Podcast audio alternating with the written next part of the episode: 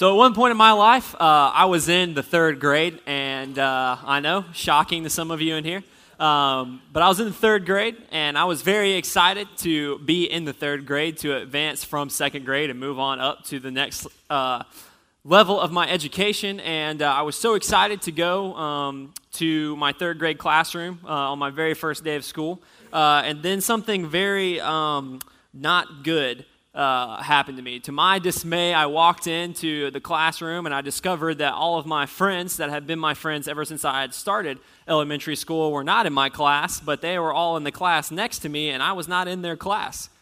And it was at that moment I knew that I was going to have to go through third grade without any of my friends. And, you know, as a third grader, I was like, man, two semesters, that's basically the rest of my life.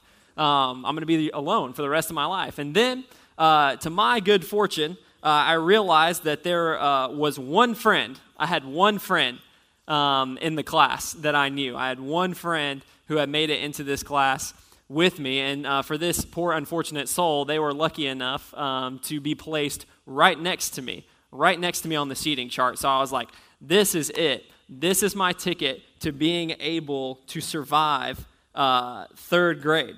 And, uh, you know, my friend's name was Lauren. So every day I would come in and I would just talk to Lauren. Lauren was my friend. It was the one friend that I had in third grade. She was my lifeline to, in order to survive uh, third grade. So we make it uh, like three days in, and my teacher calls me up to the front of uh, the room when everyone else is working on something. And I knew uh, from the tone of her voice when I was walking up there, like I was like, it was like I was on death row.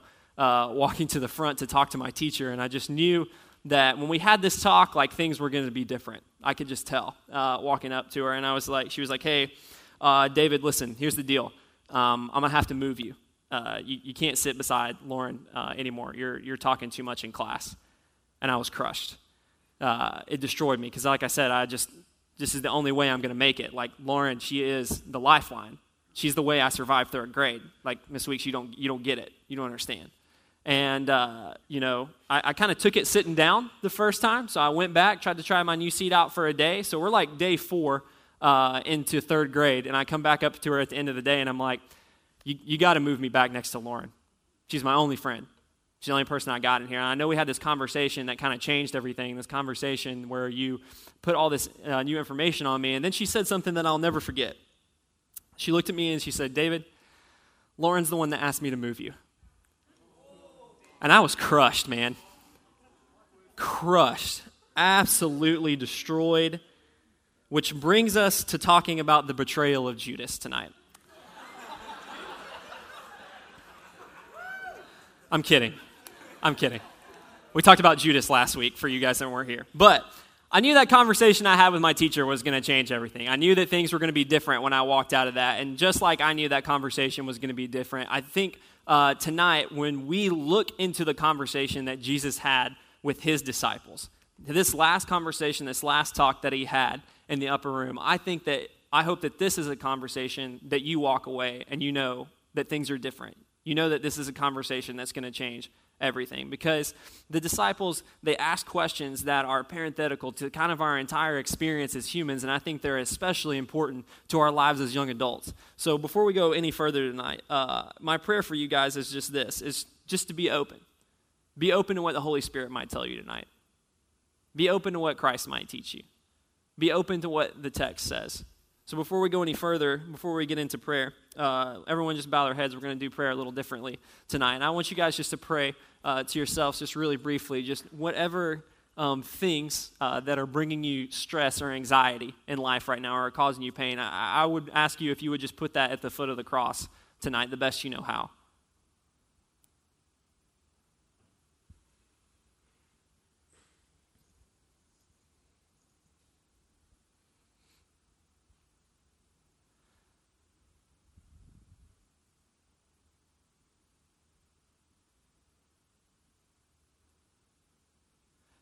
Now, if you would, I would, I would ask you guys just to pray, just to ask God, God, would you do uh, whatever's necessary to stir my heart for you, to stir my affections for you right now in this moment?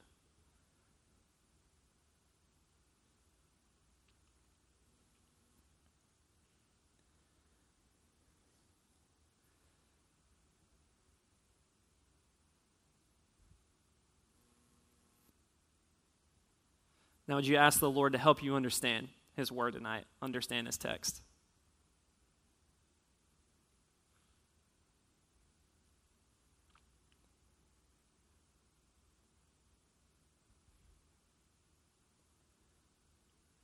Now, would you just thank the Lord for everything good that He has done for you in your life?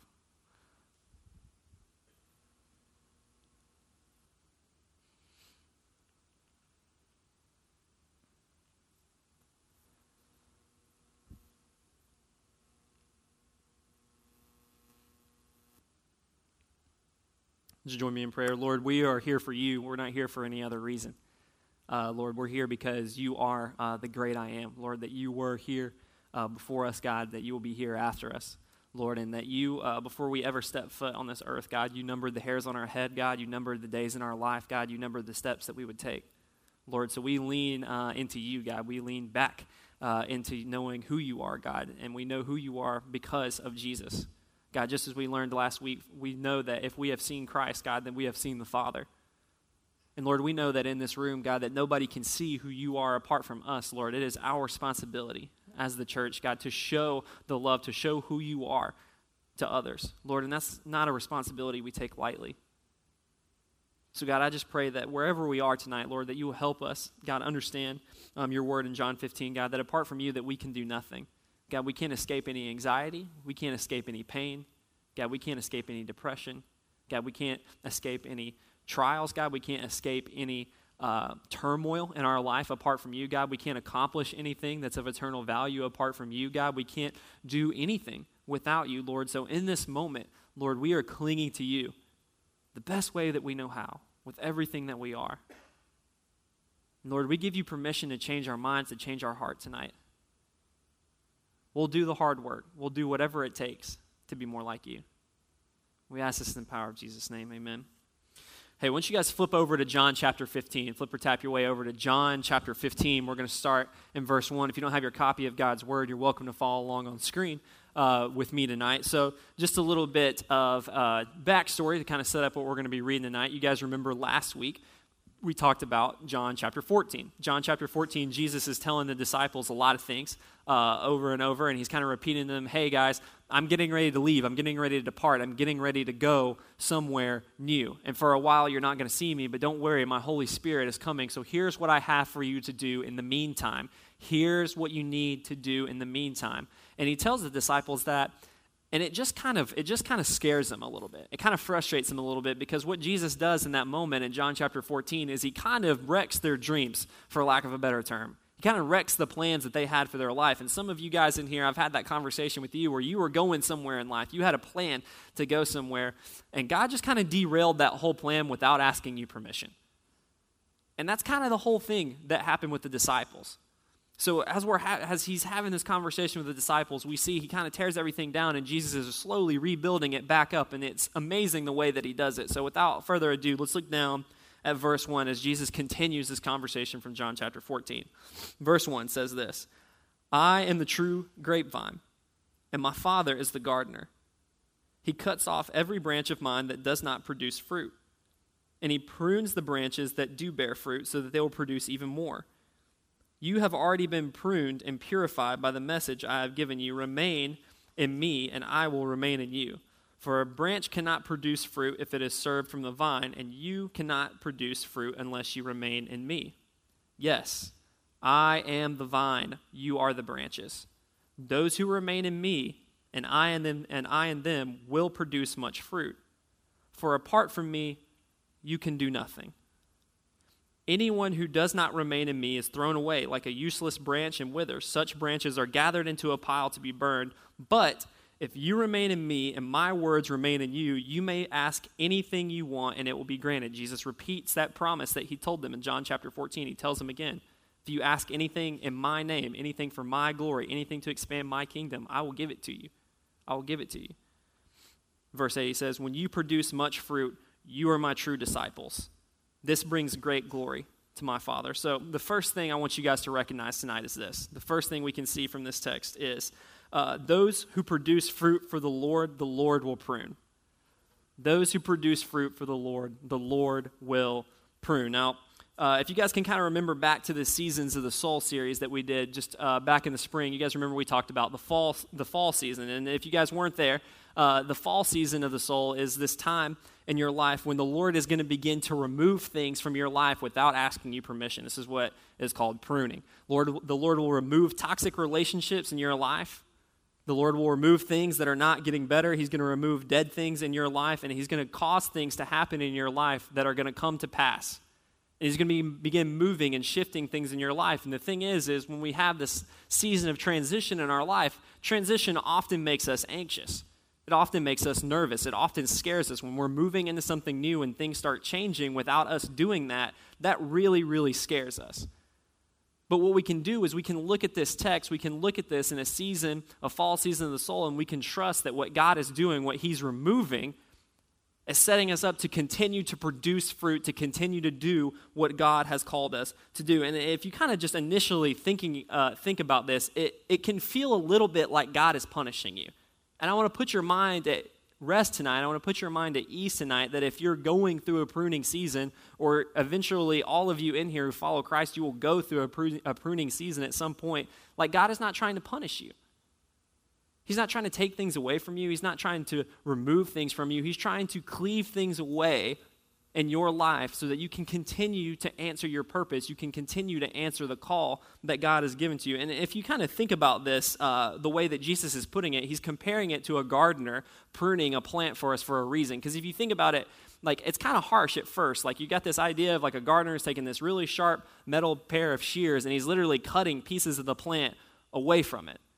It's cutting pieces of the plant off. And then when you start to think like, oh, like I, I'm the plant, like God is cutting things off of me in this situation. Like, here's the deal when it comes to a plant, it, when, it, when it grows and it grows out and its branches, it grows its leaves and things like that, it, if you don't cut away the dead weight that's preventing it from growing, eventually that plant, the weight from the deadness on it, is going to pull it down. It'll cause the plant to bend, it'll cause it to sag. It'll cause it not to be able to pull water from the ground through its roots to disperse that throughout the rest of the plant. It will cause it not to be able to get oxygen in the right way. And eventually, not only will the dead part of it that's weighing it down die, but it'll cause the rest of the plant to die. So, the loving thing to do in that situation is to take the shears or to take the pruning tool or whatever it is and to remove those dead things so that the plant can continue to grow.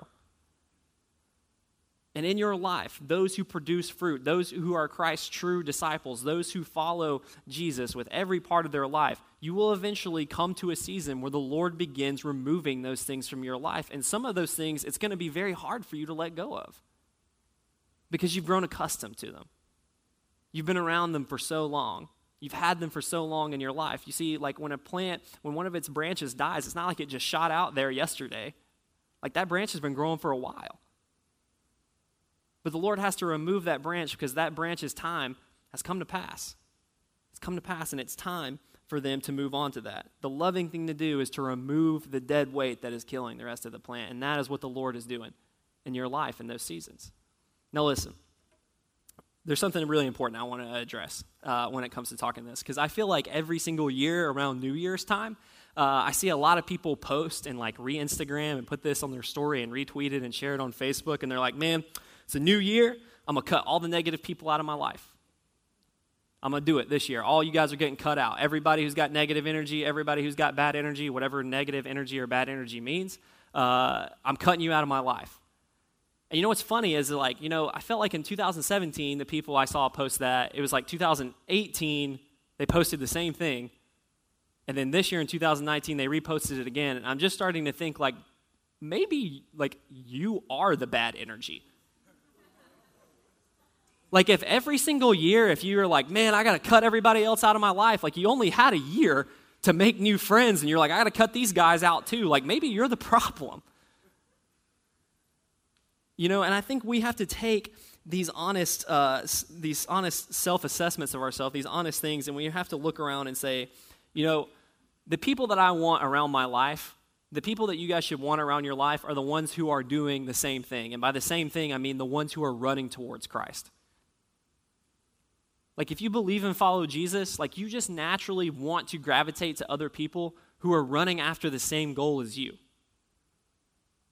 That's what you should want. That's what you should desire. And what you might be kind of like wrestling with in your head right now is like, well, man, how, how do I know? How do I know? Like, I mean, I thought they were my friend. I thought they were. Like, they go to church, they go to LYA, they're in a small group, they do this, they do that. And like, here's the reality is Jesus makes it very, very clear for us in this passage, and we're going to read this in just a second, but just to give you a preview. He says, Look, my true disciples, people who are true Christians, people who are true believers, people who are true, whatever label you want to put on it, those people, he says, it's very easy, very easy to know who they are. It's the one who obey my commands. People who obey my commands and the people who love me, those are my true followers. Not people who have been baptized, not people who are in a small group, not people who show up every Sunday and Tuesday, but those who keep my commands. Those are the ones, and those are the ones that you want to be around. Those are the ones you want to be around. The second thing I want you guys to see, just from these kind of these first opening verses, is this: is you can have as much of the Lord as you want. You can have as much of the Lord as you want. You can have unrestricted access to the Father every single day. When Jesus said, Remain in me and I will remain in you, this is what he meant. You can have unrestricted access to the Father. Unrestricted. And it is all dependent on one single thing you. You. Your access to the Father, your relationship with God is all dependent. It all comes down to one singular thing, and that singular thing is you. And every single day, we all make choices. Every day in here, all of us, we have choices, we have options to make. And every day when we make choices, we have the ability to choose Am I going to choose what Christ wants me to do in this situation? Am I going to choose God in this situation? Am I going to put my relationship with Him first? Am I going to put the gospel mission first? Am I going to put the kingdom of God first? Or am I going to choose what I want to do in this situation? Every single day, all of us in here have choices to make. And if what we read is true, if what Jesus said is true in these opening verses, in the first eight verses, your choice between choosing yourself or choosing Christ is the difference in you choosing joy or you choosing despair. Every choice, every day, we have the option to remain with God, and He will remain with us. Every day we have that. But what's even more interesting, I think, about Jesus' statement is he says this is he says, Anyone who does not remain in me I will cast aside. Now that's kind of scary. Does it make me feel good on the inside? But see, here's what I think is going on. Here's what I think the problem is. Is some of us in here, like we've prayed a prayer once, and we may have even been baptized. Or we went to church a lot, or we've read the Bible, or we've memorized some scripture, or we've kind of done one thing in the past a long time ago. But since then, we have never reached a deployment phase in our Christianity. We've never reached a deployment phase in our faith. We're actually just kind of coming and going to church and we're not really doing anything about it. We're not really talking to anybody about it. We're not really serving anyone. We're not making a difference. We're not talking to anyone about our faith. We're just kind of stuck in this rut of I go to church on Sunday, sometimes I come on Tuesday, and I'm just kind of here. And I think what is the problem is is so many of us grow frustrated with faith we grow frustrated with god because we feel like god isn't helping us in our situations. He's not giving us clarity. He's not giving us answers. He's not doing any of those things. And the problem is is we are showing up and we are doing religion every single week. We are not doing faith and when we do religion and when we do not faith, like the joy of Christianity is found in action. Christianity is a faith of action, it is a living, breathing thing. The joy that Jesus is talking about in this passage that you can have is not found in showing up and doing like this ritualistic religious thing. The joy in it is found in following and acting upon it, building relationships with real people, making God's name known serving others, making a difference in that kid's life in LSM, making a difference in that kid's life in Kidville, making a difference in that person in your small group. It's life. Make a difference with your coworker. Building that relationship and being patient with them. Man, that's where the joy is because Christianity is a faith of action. It's a faith of action. You know, uh, I want to tell you guys something. And, and just for a minute, like if you're new to LYA, like, you know, this is the one time I'm going to give you a pass where you can just kind of step inside. So if you've only been here for a couple weeks or tonight's your first night, please just observe as we kind of talk about some in house stuff with that. But I want to tell you guys what uh, is so discouraging as you guys as pastor is man, I hear you guys all the time. You guys come to me and you're like, I want to make a difference like in the community. I want to make a difference in Newport News. I want to make a difference in Hampton or in Yorktown or on the peninsula or wherever it is. And you guys come to me and you're like, man, I wish there was more opportunities for my group to serve. I wish there was more opportunities for my team to serve outside the walls of the church. Like I feel like we got enough chances, enough opportunity to serve people that come into the Lord's house, but I'm just looking for more chances to serve outside. And then finally, we work hard to try to figure something out for you guys to do, and we throw things like the block party together and we're like hey this block party's coming up. We need you know this amount of people the guys to come out and do this. And i'm like man this is going to be great because you know so many people have asked like hey what's our chance? What's our opportunity to do that? So we come together i talk about it we put the announcement out there on instagram we put it on the screen and then i go out and i take the sheet at the end of the night and i look down and there's one person signed up. One.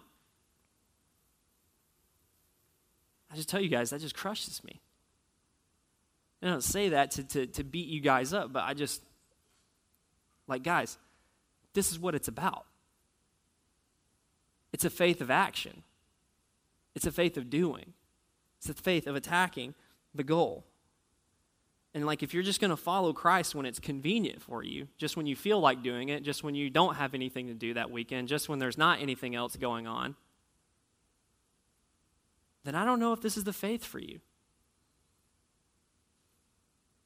Because that's not what it's about. And that's all I'm going to say about that. Let's keep going in verse 9. Verse 9, Jesus says this I have loved you even as the Father has loved me. Remain in my love. When you obey my commands, you remain in my love, just as I obey my Father's commandments and remain in his love. I have told you these things so that you will be filled with joy. Yes, your joy will overflow. Will overflow. Verse 12 This is my commandment love each other in the way that I have loved you. Third thing I want you guys to know from tonight is this is the Lord's commands are not to rip us off. The Lord's commands are not to rip us off. And if you're anything like me in this room, you've had this internal battle uh, inside your mind. You've had this internal conversation that, uh, you know, you struggle to believe this is true. You struggle to believe that the way that God has called us to live, the way that we're supposed to conduct ourselves, and, and we've looked at that and we thought, like, man, I, I really don't know if I want to do that. Like, that's hard. I don't really know if that's going to make me happy. I don't know if that's really going to bring me joy. And what we do when we have that conversation, when we have that choice, remember I was talking about every day we have options, every day we have choices. When we have that battle in our minds and we choose ourselves, we choose our way, we choose outside of the revealed will of God, what He has shown us in the text, when we do that, what you're doing is you're taking God off of his throne and you're putting yourself on there. And you're telling God, I'm better at being God than you are. Because I know what's better for me than you do. I know better than the Creator. I know better than the Savior. I know better than the Father. And here's where I think we get this all wrong is we're coming at this from, from the wrong perspective. We're coming at this from the wrong perspective. We're coming at this and we look at the Lord's commands and we look at the things that He asks us to do and we think, man, Jesus is trying to keep me from something. He's trying to keep me from having fun. He's trying to keep me from having joy. He's trying to keep me from happiness on the other side of this command. And He's not. He's not. Look back. He, I, I, actually, I do think Jesus is trying to keep us from something. He's trying to keep us from misery. Like he's trying to keep you from despair. He's kind of trying to keep you from wrecking your entire life. That's what he's trying to keep you from. Like the Lord wants to give you joy. Look what he says in verse 11. He says, I have told you these things so that you will be filled with my joy. Yes, your joy will overflow. Overflow. Like, who doesn't want that? Who doesn't want to be overflowing with joy? Each and every day. Not to be filled with misery. And I think the point when you come to follow Christ, And when you truly lay everything down before Him, you say, I'll follow Jesus with every single part of my life, not certain areas of my life, not 90% of my life, not whenever I feel like it, but all of it. Every part of your being, all of your hopes, all of your dreams, all of your desires. When you come to that place where you see Jesus for really who He is and you're willing to commit and follow Him to that level, is when you reach this thing where Jesus is like, I will, can show you joy overflowing now.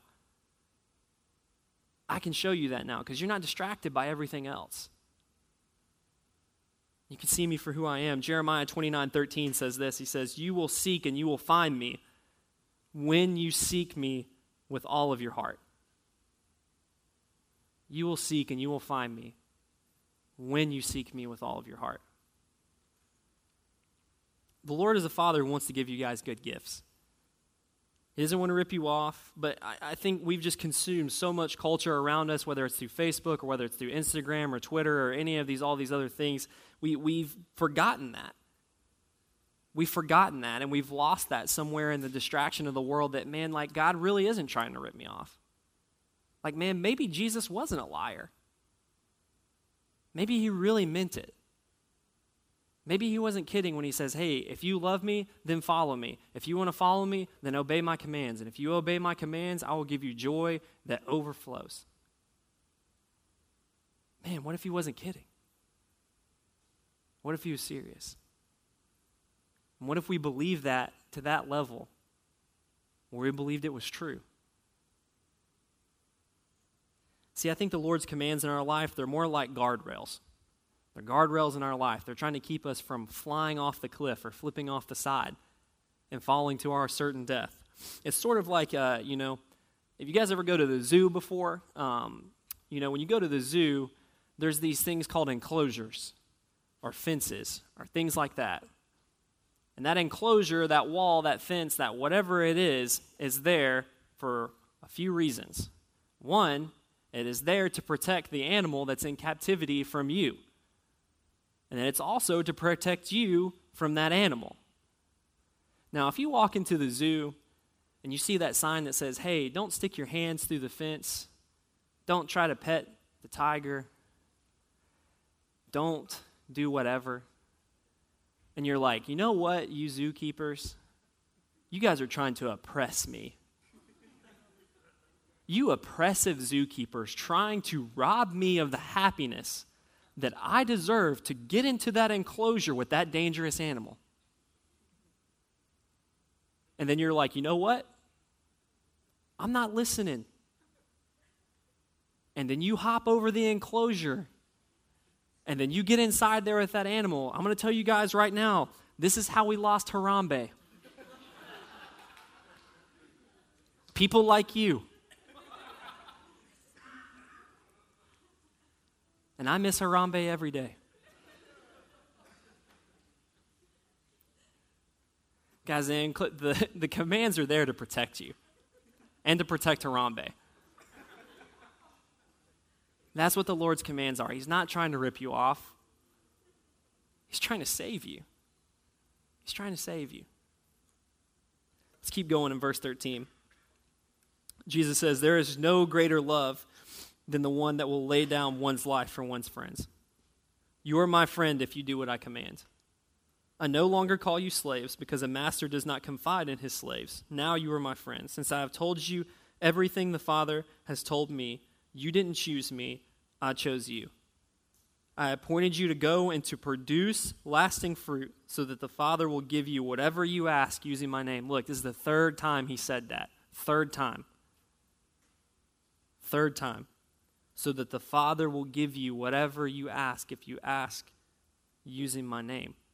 If you ask for the Father's glory, if you ask God to do anything to help you expand the kingdom, to help you continue the mission. Man, God wants, He wants to help you. He just wants you to ask. So then when He does help you, you know where it came from. Just ask. Verse 17 says, This is my command love each other. So my last point for you guys is this is live your calling. Live your calling. You know what question I get all the time? It's man, what am I going to do with my life? What should I do? What should my job be? What should my career be? I think that's something that people who are young adults wrestle with maybe most often. And that's probably why we change careers three times before we're 30. It's because we're like, man, what am I supposed to do with my life? What am I supposed to do with myself? I'm like, look, all of us in here are all called to the same thing. Anyone who believes and follows Jesus, we have the same purpose. And Jesus made it really, really simple for us. He says, Hey, I want you to love me with all your heart, mind, soul, and strength, and I want you to love your neighbor as yourself. And I want you to go throughout the entire world making my name known and then baptize people in the name of the Father, the Son, and the Holy Spirit. That's what God told us to do. That is what your purpose is. That is the movement that you were made for. And here in 2019, we are a continuation of that movement that started 2,000 years ago on the other side of the planet. In this room, during this conversation that Jesus is having. It's the conversation that changed everything. And I know it changed everything because, just like I just said, in a part of the world that the people in this room didn't even know existed, 2,000 years later, we are talking about it. Because the message of Christ, the gospel of Christ, is a gospel that saves. Is a story that is powerful enough to transform your life. It is a gospel that is strong enough to help you overcome things that you thought you would never overcome. It's a gospel that's strong enough to change the course of history, to change the calendar. The calendar has only changed once in the history of forever. It's because of Jesus. So when you guys ask, man, what am I supposed to do with my life? What I really think the question behind the question is when you ask that is, man, what am I going to do in life that really matters? Like, what am I going to do in life that's going to matter in the long run? Like, what am I going to do that's not going to be so fleeting? I want you guys to think right now back two years ago in your life when you were probably working on something really, really hard and devoting a lot of time to that and you were really stressed out over it. Think back to about two years ago. Like, how important does that seem to you right now? Probably not that important. Not as important as it felt two years ago. I want you guys to think back to couple years ago in that relationship you were so worried about working out that seemingly in that moment felt like it was everything. Seemingly in that moment felt like man, this is the thing that I have to set 100% of my heart, my soul, and my affections on. And how much do you care about it now? Probably not that much. So, what can we do? Look what Jesus is saying, guys. Look, LYA, listen, listen, friends, listen. This is what he's telling you. Look at the words that he wrote. Look at the words that he said. He said, I chose you. I chose you. I appointed you. You didn't choose me. I chose you. You. Not someone else. Not just pastors. Not people who are religious. You. And your failures, your shortcomings, and your own personal brand of however you've messed up your life. He chose you. And He appointed you to do what? Look at verse 16. He says, I appointed you to go and to produce lasting fruit so that the Father will give you whatever you ask using my name. That is the only thing in life that matters. That's it. The people that you impact, the relationships that you build for Jesus' kingdom, the way you share your faith, those bonds, those relationships, the time that you spend in those groups of people the way that you serve those individuals, when you go to the nations and you make his name known, when you have conversations with people you thought you would never talk to in your entire life. Those are the things that really matter. That's the lasting fruit. You guys remember back in uh, elementary school, uh, you know, um, whenever you kind of get into the end of the school year, I'm talking about elementary school again because obviously I have some deep seated scars in that now that I'm thinking about it in the moment. Um, you guys remember like back in elementary school, like after you got done taking your exams and your tests, and there was still like a whole week of school left, and you're like, why the heck are we here? And your teachers are like, why the heck are you guys here? uh, and you're like, well, my parents kind of shoved me out of the car, so I'm here. I'm at school. Uh, so what are we going to do? Because there's no there's no tests left. And then your teacher's are like, here is some work to do. So you start busily working away at whatever craft or project that they give you, and then you know as you kind of get older, like on in the fifth grade, you're like, wait a second, like our grades are already calculated. Like, what am I doing this work for? And then you realize, like, oh, I'm just doing busy work. Like I'm just kind of doing this thing right now just to kind of pass time, and then eventually, like school's out and the year's over. Like, man, the last thing I want for you guys in life is for you to waste your life just kind of doing like the busy work of things of life and not actually doing anything that matters, not actually doing anything that counts for anything. The busy work of life, like getting a job, finishing school, starting your master's, starting your postgraduate, ranking up, getting your own command, buying a house, buying a car, buying two cars, buying a motorcycle, buying two motorcycles, buying three motorcycles, buying a boat, going fishing, getting married, having a family, all of those things, it's not bad. But it's just kind of busy work. All of those things are just things that God has given you as a means to make his name known. All of those things are just a means of his grace. They're a means, a tool that he has given you. They are not the end goal themselves. So don't get distracted by the busy work. Man, focus on the stuff that counts. So as the band comes forward, here's what I want to invite you guys to do. Always this is this I want you to begin to see yourself. See yourself as a waymaker in the world. See yourself as a change agent. See yourself as someone who wants to produce long lasting fruit because Jesus made it very simple. Those who are my true disciples, those are those people are the ones who love me and they are the ones who obey my commands and they keep my commands. Those are the ones who pursue me. Not the ones who show up to church, not the ones whose Facebook religious view says Christian. The ones who keep my commands. What I invite you guys to do tonight is maybe, you know, you're, you're just not in the fight. Like you're not in the movement. You're not in this thing that we're doing here at LYA where we're trying to build a tight knit group of people who are pursuing Christ together. Maybe you're not in a group at all. And maybe tonight is the night that you need to pray and you need to go to the Next Step Center and talk to someone about getting involved in a group. Maybe you don't serve anywhere. You're not giving back anywhere. So you don't even have a chance to produce fruit because, like I said, you've never reached that deployment phase in your Christianity. You're just kind of camping, just kind of camped out. Man, I want to invite you, man, come to Discover Serve tonight. It's 20, it's 20 minutes of your time to learn how you can use your gifts to make a difference. Maybe you can actually start experiencing these things that Jesus talked about, this joy overflowing that Jesus talked about, because in your heart and your mind right now, you're like, I don't feel that. Man, and I just wonder, like, are you in a faith that is in action? Because that is true biblical Christianity, not this religious thing that so many people hawk in America. Man, I just want to know.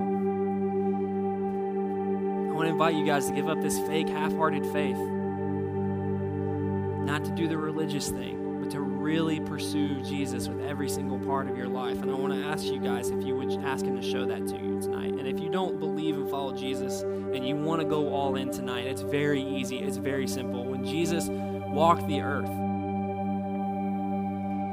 he looked out at crowds of people just like this and he said, Hey, come follow me. Drop what you're doing, forget what you're doing right now, forget all that stuff, leave it behind, come follow me with every single part of your life. Leave it behind. Jesus didn't say, Hey, I want you to ask, guys, ask me into your heart. He didn't say that. You can search the New Testament, you're not going to find it in there. He said, Hey, stop. Believe who I am. Believe that I'm the Messiah. Believe that I'm the, Messiah, the, the Savior. Believe that believe that I am God. That is what Philip was so messed up when we talked about that in chapter 14 last week. He said, Jesus, look, if you can just show us the Father, then I'll believe. And he's like, Philip, I am one with the Father. If you've seen the Father, me, you have seen the Father. I am God. That's what Jesus is saying. Believe. Believe that I am God. Believe that I am the Savior. Believe that I am the answer for all the questions you've had. If that's you, you don't know that, you want to go all in. That's what I'm telling you. That's what you need to do.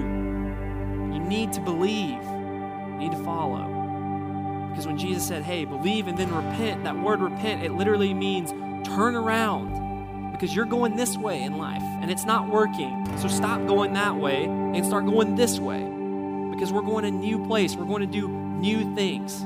When Isaiah prophesied of Jesus coming, he said, Behold, I'm doing a new thing. I think many of you guys in here tonight, you're like, God, that's what I need is a new thing. I need a new thing. So I'd invite you to do that. Because the reality is, what Jesus said is true. And he said, Hey, the branches that don't produce fruit, they're cut away and then they're gathered in a pile to burn because they're useless. There's not one person in this room that is useless. Believe and follow Jesus, if you give it all over to Christ tonight, you can discover these things. Not pray a prayer, not do all those things, but commit your life to believing and following, swearing your allegiance to Jesus. I'm never going anywhere else. I'm just following you.